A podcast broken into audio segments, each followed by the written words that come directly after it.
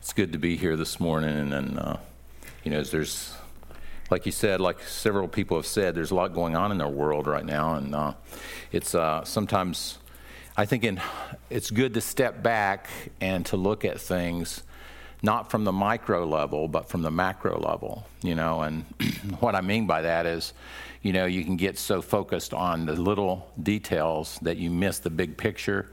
And the big picture is what we always have to keep in mind when it comes to what we're looking at in the world and what's going on right now. A lot of good things. After we're coming on 50 years of Roe, and 60 million children that have been killed through Roe versus Wade ruling, and it's kind of 50 years is Jubilee, and Jubilee was the year of release. And you think about the ones who are going to be benefiting from this would be the children that will be born. And hopefully, many of them adopted from those families who are wanting to give up those children for adoption. And that would be a great thing. But this morning, I just thought my message, I changed it right in the middle of Sunday school. I don't know if it's something Donnie said. Maybe it was, but it just changed the message. The title of my message is, what does God saying, or what does God say to the nations? And particularly, what is God saying to our nation today? I think it's important sometimes just to have a message just to pull back and say, okay, what is God saying? What is God doing? Because sometimes as God's people, we kind of get lost in, it's kind of like sometimes I get lost in the grass and in the trees. You know, if I'm in the woods, I get lost. I easily get lost in the woods all the time.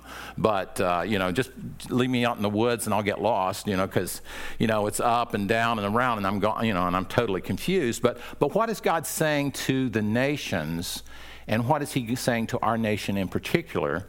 And so I thought that probably one of the best passages I could think of as I was reading in the Psalms was Psalm 2. And because God is actually speaking to the nations in Psalm 2. In fact, Psalm 2 starts off with a question, but really there's four voices.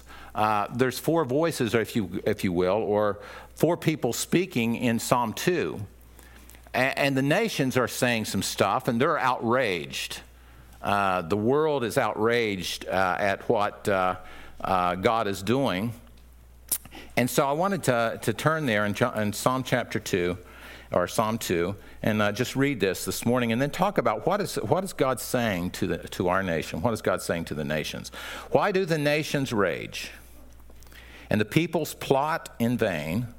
The kings of the earth set themselves, and the rulers take counsel together against the Lord and against his anointed, saying, "Let us burst their bonds apart, cast away their cords from us. He who sits in the heavens laughs, and the Lord holds them in derision. Then he will speak to them in his wrath and terrify them in his fury, saying, As for me, I have set my king on Zion, my holy hill. I will tell of the decree. The Lord said to me, You are my son. Today I have begotten you. Ask of me, and I will make the nations your heritage, and the ends of the earth your possession. You shall break them with a rod of iron, and dash them in pieces like a potter's vessel. Now therefore, O kings, be wise. Be warned, O rulers of the earth. Serve the Lord with fear, and rejoice with trembling. Kiss the Son, lest he be angry, and you perish in the way. For his wrath is quickly kindled, and blessed are those who take refuge in him." And may the Lord add his blessing to his word this morning. Let's pray. Father, as we come to this text, it's a wonderful text that we would want to meditate on as we come to communion.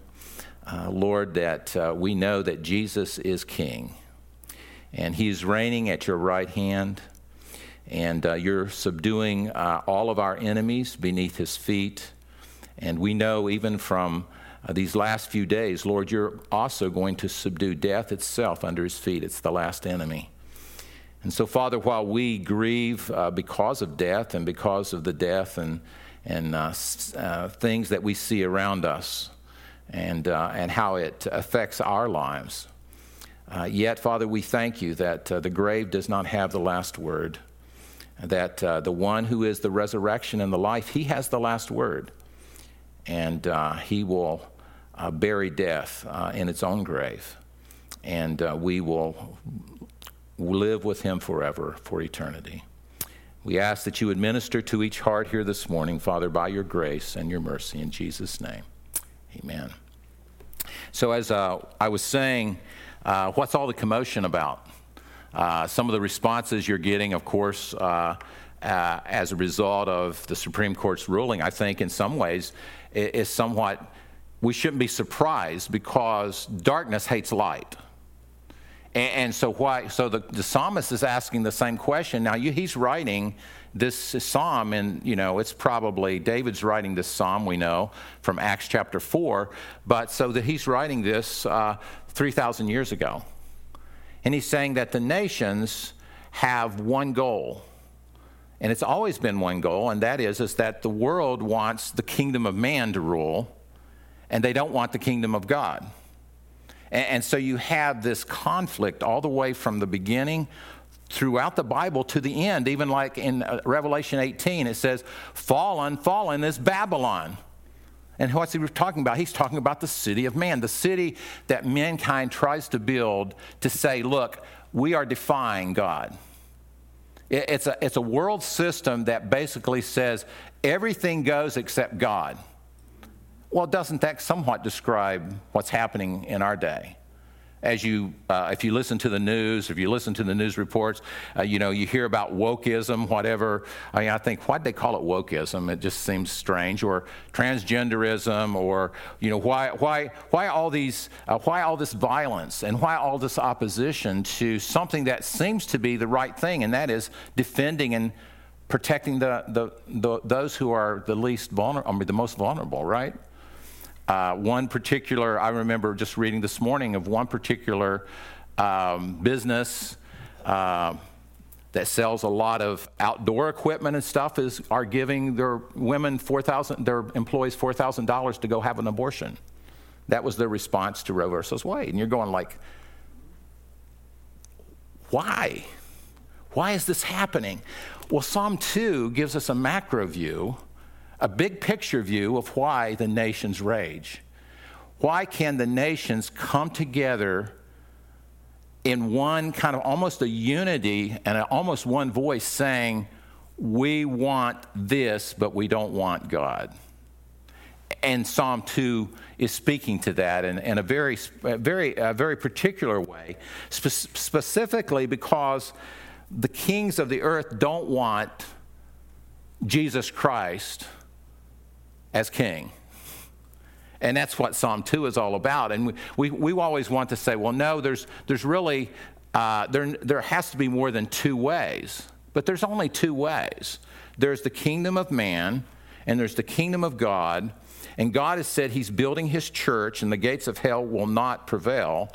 And there's always going to be this conflict taking place in our world.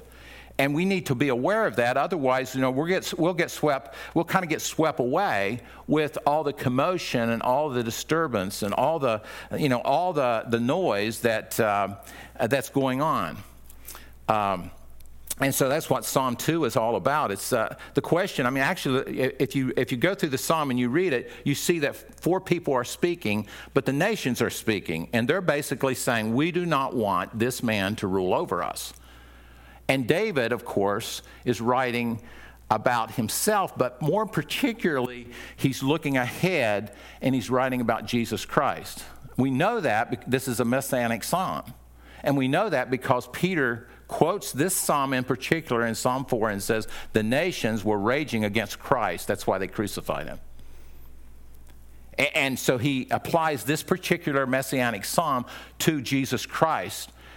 And he's basically saying, this is why the nations are in an uproar. And ultimately, that uproar is going to end up in the second coming of Christ. It's going to bring about the king of coming and overturning and subduing and ridding the world of, his opposition. And so all the noise and commotion. You think about it, and the one particular counselor told this story about and the nations are kind of like this little child. This counselor was giving an illustration about a little party that they were having for the mother was having for the little girl in the class, and I think it was a kindergarten class. And what was happening was that this one little boy was making a lot of racket. And he was just disrupting the whole party, and she'd spent so much time preparing for the party. And finally, one of the mothers went over to the little boy, took him to the side, and said this, "It's not your party." And that's what that's what God is saying to us, that it's Christ's party, it's Christ's church, it's Christ's kingdom. And God has made a decree, and he's put Jesus on the throne. He's on the throne right now. We don't make him king. He is king, And he is Lord already. And God is saying that to the kings because they continue to plot. And notice they're plotting in what? They're plotting in vain.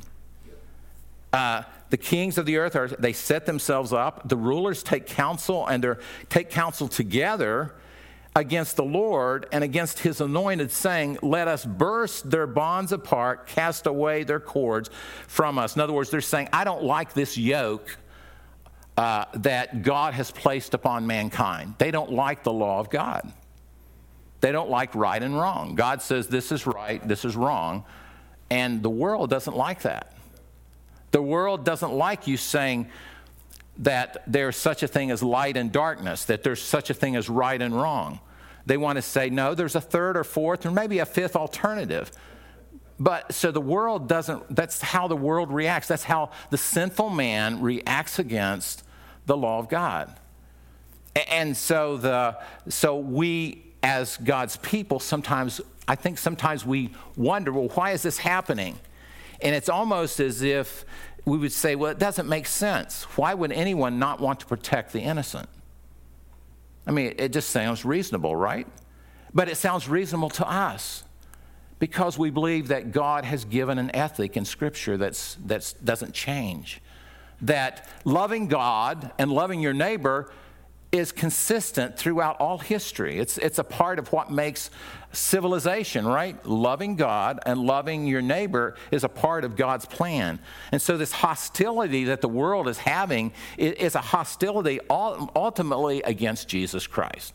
And that's what Peter says in Acts 4:25. He says, "Why did the Gentiles rage and the peoples plot in vain? The kings of the earth set themselves up, and the rulers were gathered together against the Lord and against his anointing. For truly in this city there were gathered together against your holy servant Jesus, whom you anointed, both Herod and Pontius Pilate, along with the Gentiles and the people of Israel, to do whatever your hand and your plan had predestined to take place." So even the cross God had predestined. And he says, you only allowed that. See, God allows certain things. Doesn't mean that he's supporting that. But God ordained that Christ would die on the cross for our sins. And his plan took place because God intended for Christ's death and resurrection to be the means for him to become our Savior and also for him to be anointed Lord and Savior for us as his people. So, so Peter, as he's preaching this to the nations, he's saying now, and then when they say, the nation says, then what should we do? God, of course, Peter says, repent. Because the message of the gospel is very clear. This is what God says, and this is what God wants. And the response, of course, we'll see later on in the passage. But the point is that the world is going to oppose Christ. But guess who else is going to oppose? He opposes God's anointed, the Messiah, and everyone who has what? Received the anointing. And we learned from 1 John, I think it's chapter 3, that we have received the anointing, right? That anointing that we receive by the Spirit that makes us Christians means that the world is going to be opposed to Christians and to Christianity and to the church and try to force its morality or its immorality upon the church to accept that. And that's happening, by the way, it's happening in a lot of denominations right now. they are trying to force a lot of those types of things. Whether it's homosexuality, whether it's transgenderism, whatever. All of these things, it's basically saying, look, you're wrong, we're right. If you want to be getting our support, then you need to change. So what's happening is you're having this collision taking place. And what happens eventually is that there's persecution that's coming to the church. And I think that we as Christians need to realize that that's going to happen. It's happening all the way around us already. I mean, it's happening in the Middle East all the time. It's happening in places like China constantly. People are being persecuted for their faith. It's happening. I mean, it happened in 1949 when the communists took over China.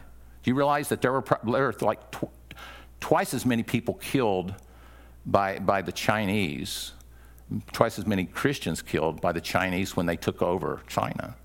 Communism took over China. It was something like it was double of what was. It was almost 3 times what Hitler killed.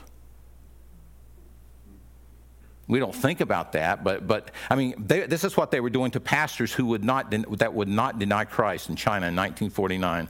Some of those believers were crucified on the walls of the churches for refusing to deny Christ. Others were dragged to death behind a horse or a vehicle. Many were shot right on the spot. And it was all because they wouldn't deny Jesus Christ. So we shouldn't think that couldn't happen in America, nor should we think that it's not, and because we say we live in a free country, but we can see that pressure is starting to build, isn't it? I mean, think about my daughter works at a crisis. It's not a crisis pregnancy unit in Huntington, but. As they passed this legislation, I was like calling to say, "Are you okay? Do you need?" You know, because they were bombing these clinics that were helping pregnant women take care of their children. And you say, "Well, why would they do that?" Well, because they hate the truth. And now, does that mean we shouldn't be involved in politics? Of course, I know Greg is, and yes, we should be involved. Christians should be involved. And we should have a voice. But does that mean that that's going to be the thing that holds back the darkness? The darkness is going to continue to attack and try to dismantle and try to intimidate and to cause Christians to not speak up the truth, right? But what do we have? We have the gospel, the dynamite of God, it says. The gospel is the dynamite, the dunamis of God. That's the word dynamite. It's the dynamite of God. It's the power of God, what? Unto salvation. So the world needs to hear there's a better message out there. There's something of hopeful about the gospel. It not only releases you from the burden and guilt of sin, but it also gives you hope. It gives you purpose and direction. But notice how God responds to all this negativity that we see around us. When you turn the news on, how long does it take you before you get frustrated? 5 seconds. No, you know, it depends on which news you're watching. But even if you watch the good news, which we would say, but within what, 5 minutes, we're just fuming, right? I mean, if you're a Christian, you can't help but to be frustrated, right? You're going to be frustrated. But how does God respond? Does he change his plan? God says, well, you know, I'm just worried that people are just going to be so upset that if I do that I know it, this is the right plan and this is what I planned from all eternity past. God doesn't change, but he sits there and he laughs. In fact, it says in verse 4, he who sits in the heavens, he laughs. The idea is he laughs them in derision. He just says, oh, how silly you people are acting down there. You think you're in control, do you, Congress? You think you're in control, President? You think you're in control, whatever, you know? But God looks down and he laughs at that, and he says, that is so silly. Just like Nebuchadnezzar, remember he was walking around on his balcony, and Daniel had told him, you need to repent. And he says he walked around on his balcony, he says, look at this great Babylon, which I have built with my own hands, my own wisdom, my own power, my own riches. And God says, this day it's taken away from you. You're going to become a madman. And he actually went crazy and he's out there eating grass. This is the great Nebuchadnezzar that had conquered, he had conquered Jerusalem. He had taken away Daniel in captivity, and yet now he's eating grass like an animal for we don't know how many years. Until I lifted up my eyes and I gave thanks to the God of heaven. I acknowledged that, yes, you are the one that's reigning. And God restored his mind. And so we shouldn't think that the world is in control of God's agenda. God's agenda is one thing. He is building his church. And if you're a part of his church, which we are a part of his church, he says the gates of hell shall not, it means the gates of hell will not withstand the church. So that tells me that we have a message that can blow down the doors of hell. It's not like the church, God's building his church and the gates of hell will not prevail. It's not like they're attacking, oh boy, we're just this poor little measly group of people and we're never going to be able to stand against the onslaughts of Satan. No, it means that the hell cannot resist the devil, resist the gospel. Satan cannot resist what God's plan is. God's plan is to fill this earth with the knowledge of God. It will happen. It may not happen in my day, but we do know this, is that when Christ returns, the whole earth will be filled with the knowledge of God. But think about it. How many people are being saved? We say, well, I don't know too many here. Maybe not in this valley right now, but there's been people saved in the last year. I mean, we know people have come to Christ. But think about all the nations. There's people all over. South America, Africa, Africa's experienced revival. The church is strong in Africa. South America, the church is strong in South America.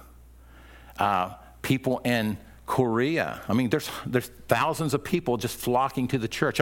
I thought, well, wait there, after COVID hit, the churches would be filled, didn't you? People would just be, they can't wait to go through, get to church and to hear what God has to say. And we haven't seen it. But we don't stop praying. We don't stop trusting. We don't stop saying, Lord, then what the world needs to hear is the message that you've given us. And it sorts through all this chaos. The word Babylon means confusion. By the way, so the city of confusion is going to fall.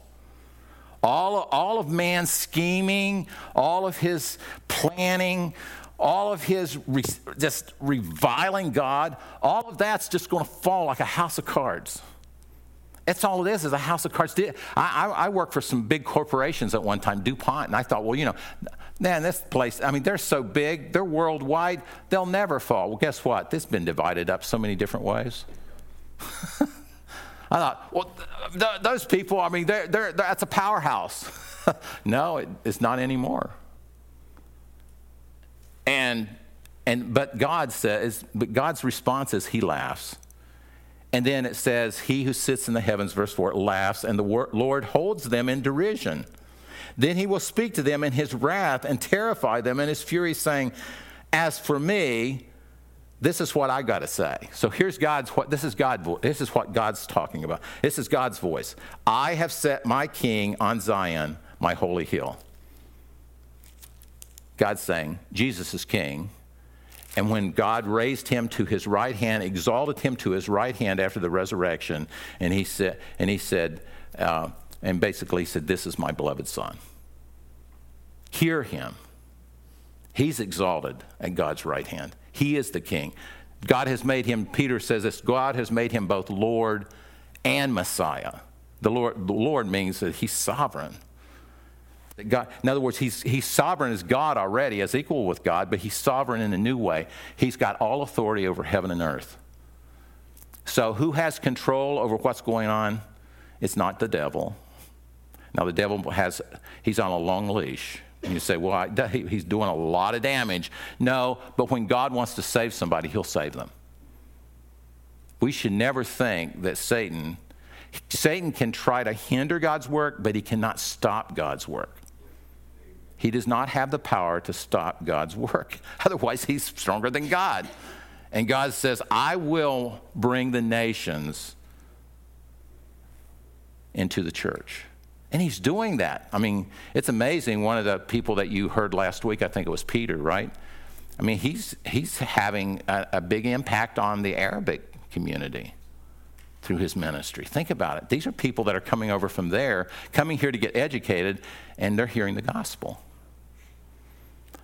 We've got friends who are in Egypt who are, they're sending out missionaries to Sudan and other places as they are preaching the gospel. So God is speaking, and he's basically saying, look, Jesus is king. I've installed him. But notice the Son speaks here, verse 7. I will tell of the decree. So this is another voice here. And the Lord said to me, and so who is this to me? God says, you are my son. Today I have begotten you. Ask of me, and I will make the nations your heritage and the ends of the earth your possession. You shall break them with a rod of iron and dash them in pieces like a potter's vessel. You know where you read this again? Read it in Revelation. He rules with a rod of iron, Jesus Christ. And Jesus is saying, the Lord said, God said to him, you are my son. He said that at his baptism. He said that at his transfiguration. And then he said that as an exaltation at his right hand. So the son is basically saying, well, God's already told me that I'm, in other words, the resurrection declared Jesus to be the Son of God. Because that was the very accusation. Remember, the high priest said this, are you the Son of God? And Jesus said, are you saying that? Or do you know that? And when they really made him swear, he said, I am the Son of God. And you shall see the Son of God, what? Coming in the clouds. And that Son of God was, he's king. He's sovereign.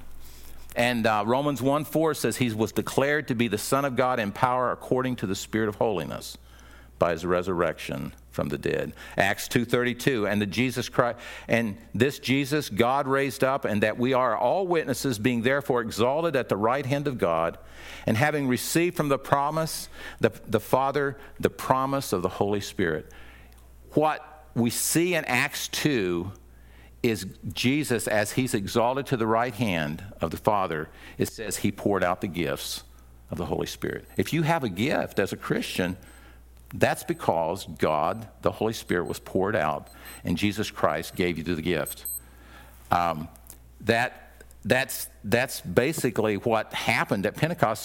So Peter was saying this, we know that Jesus has been raised from the dead and that he's in control and he's reigning because he's poured out the gifts here. And one of those gifts, of course, was they were speaking in tongues, but there were other gifts like helps, and there were other gifts of prophecy and so forth and so on. But all authority has been given to Christ. So what should be our response? What should be the nation's response? So when you go out into this community or any community, what should be our response to the unsaved? Well, this fourth voice tells us it's the voice of the evangelist. Now what? Now therefore, verse 10. O kings, be wise, be warned, O rulers of the earth. Serve the Lord with fear and rejoice with trembling. Kiss the Son, lest he be angry, and you perish in the way. For his wrath is quickly kindled. And blessed are those who take refuge in him. So there's one of the responses that he says, is that we can say, kings, you need to submit. When Paul preached the gospel in Acts 17 on Mars Hill, you know what he told the nation? He says, God commands men everywhere to do one thing. Repent. Because he's chosen a day which he's going to judge all the nations. Now, I don't care how high and mighty they might think they are, but God says repent. God just basically says you either kiss the Son. Kissing the Son was like you got down on your knees and you kissed the feet of the king. So you either kiss the king and acknowledge the king and submit to his authority, or he says the alternative is that you're going to get broken. You're going to get judged. In other words, The two kind of go hand in hand, but the point that the evangelist, I think, is saying here is that, look, God is holding out. It's almost like he's holding out, what do you call that when you want to make peace with someone? Yeah, an olive branch. God's holding out an olive branch. And he's saying, you know, I want peace. It was like MacArthur when MacArthur was at the end of World War II, and Hirohito was the emperor, and he came up to General MacArthur at the signing of the they were basically an unconditional surrender, and he walked up with his sword on and everything, and you know, saluted each other, and MacArthur didn't do anything, and he held out his hand and he says, "The sword, please." Give me your sword. Lay down your sword. Stop fighting. And that's what God tells people who are that are opposed to the gospel. Stop fighting God. You can't do it. You can't win.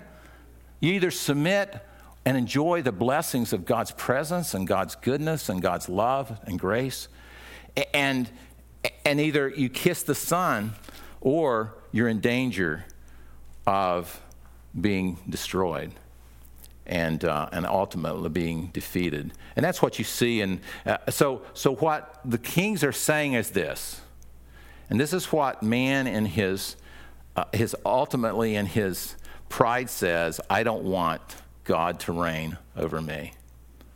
I remember, who was it that wrote I Did It My Way? One song out there, I think Frank Sinatra, I Did It My Way. I don't want to do it God's way. But that's really kind of the attitude of mankind, isn't it? I did it my way. It's my way or the highway. And God says, well, no, there is another way. And there's the way of life. There's a way of forgiveness. There's a way. But to see, you know, the evangelist is doing one thing here. He's doing for us what we, if we were in that camp before we got saved, guess what? We were like that too. We were enemies of God. And what did God have to do? Paul himself, the Apostle Paul, was out raging against Christians. He was taking them and throwing them in prison. He was actually sitting there enjoying Stephen being killed as a martyr and approving that. But what did God do? God opened his eyes. It's almost like God had just kind of like hit him in the face. And Paul is blind, and he falls on his face, and he's thinking that he's doing the right thing. And then when God opens his eyes, he realizes that he's been fighting against God. And he bows the knee, and he submits he kisses the sun, and he says, thank you for saving me. Thank you for opening my eyes and giving me the light so that I could see that my sin was what was keeping me away from God and for the forgiveness that I need in God. In other words, your yoke is not a heavy yoke. And the gospel, I think, as when we come to the gospel, and you know, and people are saying, well, you know, that you know, you're just, you know, it's just the Bible is just so narrow and so confining, and the yoke is just so heavy. I mean, it's, you know, and Jesus says, no, come to me, for my yoke is what? It's easy. It's light. The gospel actually. What does it do? It lifts the burdens of sin off of us, and it yokes us. Now, you know what a yoke is, right? You get yoked to somebody but that somebody is Jesus. When you get saved, you're getting yoked to Jesus. And what God promises is that he'll carry the burden for you. So if you're carrying a burden, you need to give it to Jesus. Because you're yoked to Jesus. And he says, I want to carry your burden. Cast all your burdens upon the Lord. Why? Because he cares for you. He's yoked you to Jesus. That's the gospel. And so that's why he's saying, and notice how it ends on a very positive. Blessed are all who take refuge in him. Guess what? God's yoke becomes the greatest blessing you'll ever receive. Being yoked to Jesus. He's a friend that will never fail you. He's a friend that will never lie to you. He says, I am the light of the world. If you follow me, you'll never walk in darkness. I am the good shepherd. The good shepherd laid down his life for the sheep so that he could give his life to his sheep. He says, I am the bread of life. You eat of this bread. He says, you'll never hunger again. And if you believe on me, you'll never thirst again. And so when we come to the table, that's what we're doing. We're saying, you know, Lord, this yoke is awfully light. And you're taking my burdens and you're carrying those burdens. You didn't tell me. I mean, that's why we pray. We pray because we can cast those burdens on Jesus today and say, no matter what I'm going through, no matter how difficult, how hard, I've got a friend who always is there, who's always listening, who always understands, who will carry my burden. And I don't have to carry it myself. And that, I think, is one of the great blessings of just being a Christian, I think, is just being able to keep my eyes on one place. Are your eyes focused on the throne? Jesus is on the throne. God has set him there, God the Father, and he's ruling there, and he's just waiting to come back to what? Claim us for his own. And if we're still alive when that happens, we're going to just be caught up together with him. And if we've already left this life and left this body, it says that our bodies will be raised again. And we'll say this to the grave. We'll say, "Oh, grave, where is your victory? Oh, death, where is your sting?" Isn't that amazing that you can actually, I mean, what God has done is he's taken the sting. It's like, I don't know if you've been stung by a wasp or something or a bunch of bees. Man, that hurts, doesn't it? Oh, jeez. And it really keeps hurting until you get that stinger out, right? What has God done? Jesus, at the cross and at the resurrection, pulled the sting out of death.